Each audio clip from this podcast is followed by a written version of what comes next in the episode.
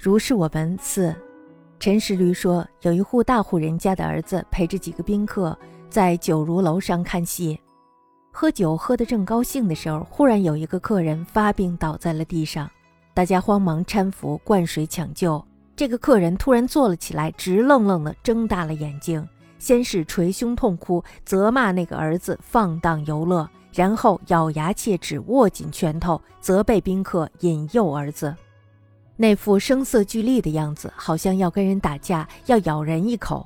儿子听出了父亲的声音，吓得趴在地上发抖，面无人色。客人们都颤抖着，躲的躲，藏的藏，有的呢还踉跄跌倒，摔破了额头。四座的人看了，无不叹息。这是雍正甲寅年的事儿，陈师驴曾亲眼目睹，只是他不肯说出那个儿子的姓名。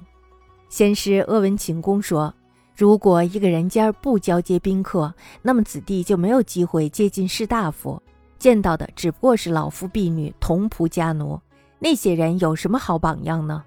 但是一个人家的宾客太多，也肯定会有好色之徒或者是恶人混杂其间，和他们亲近，受他们的影响，会给子弟带来无穷的害处。几十年来，用我所见所闻一一验证，知道阿公说的话真比得上是治病的良药。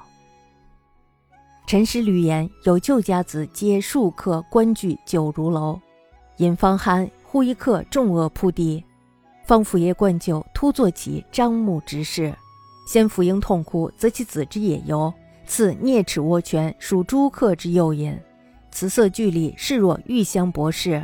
其子实是妇语生，匍匐站立，殆无人色。诸客皆瑟缩浅顿，有踉跄失足破额者。四座莫不叹息。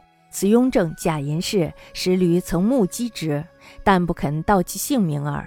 先师阿温秦公曰：人家不通宾客，则子弟不亲士大夫。所见为玉璧铜奴，有何好样？人家宾客太广，必有淫朋肥油掺杂其间，侠逆如然，待子弟无穷之害。数十年来，历历验所见闻之公言，真要实也。